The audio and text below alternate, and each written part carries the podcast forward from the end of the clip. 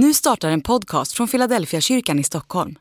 Om du vill komma i kontakt med oss, skriv gärna ett mejl till hejfiladelfiakyrkan.se.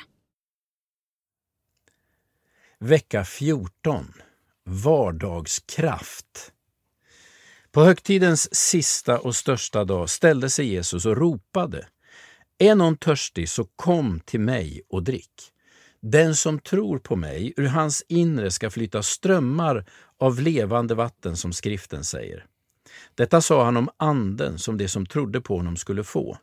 Ty ännu hade anden inte kommit eftersom Jesus ännu inte hade blivit förhärligad. Johannes evangeliet kapitel 7, vers 37 till 39. Detta är ett av de teman jag personligen tycker bäst om.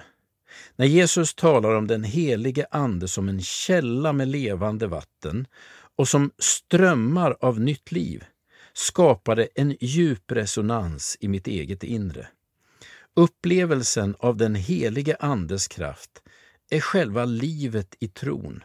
Det är verkligheten bakom ordet. Denna vecka handlar om att Jesus vill döpa dig i helig ande. Han vill ständigt uppfylla ditt inre med sin egen närvaro och kraft.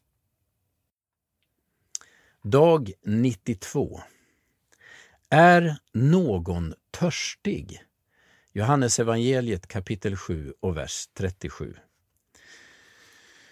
Jag har varit ute och gjort min första rekognosering inför årets julhandel.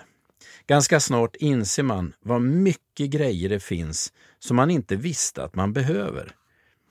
Jag fattar inte att det finns människor som handlar allt som säljs. Det finns köksprylar till precis allt. Det finns så mycket leksaker att köpa som man nästan storknar och det finns hur mycket kläder som helst. Jesus ställer en fråga när han talar om Anden. Är någon törstig? Det innebär att den helige Ande anknyter till vår längtan och våra behov. Anden svarar mot vår djupaste längtan och våra mest grundläggande behov. Att bli fylld av Guds ande är att bli berörd på djupet av sin personlighet. Är någon törstig? Frågan är bra ställd. Alla blir väl törstiga? Jesu erbjudande om Anden är något som angår alla människor. Anden svarar mot ett behov som alla har. Dessutom är det ett behov som ständigt upprepar sig. Man blir ständigt törstig och man dricker ständigt. Så är det med livstörsten också. Jesu löfte om Anden innebär inte att du aldrig mer ska känna törst och längtan.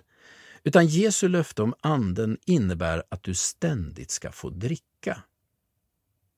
Andlig övning. Känn in din egen livstörst.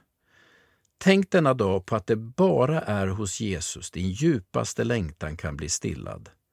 Han kan fylla ditt inre med det levande vattnet, den helige Ande.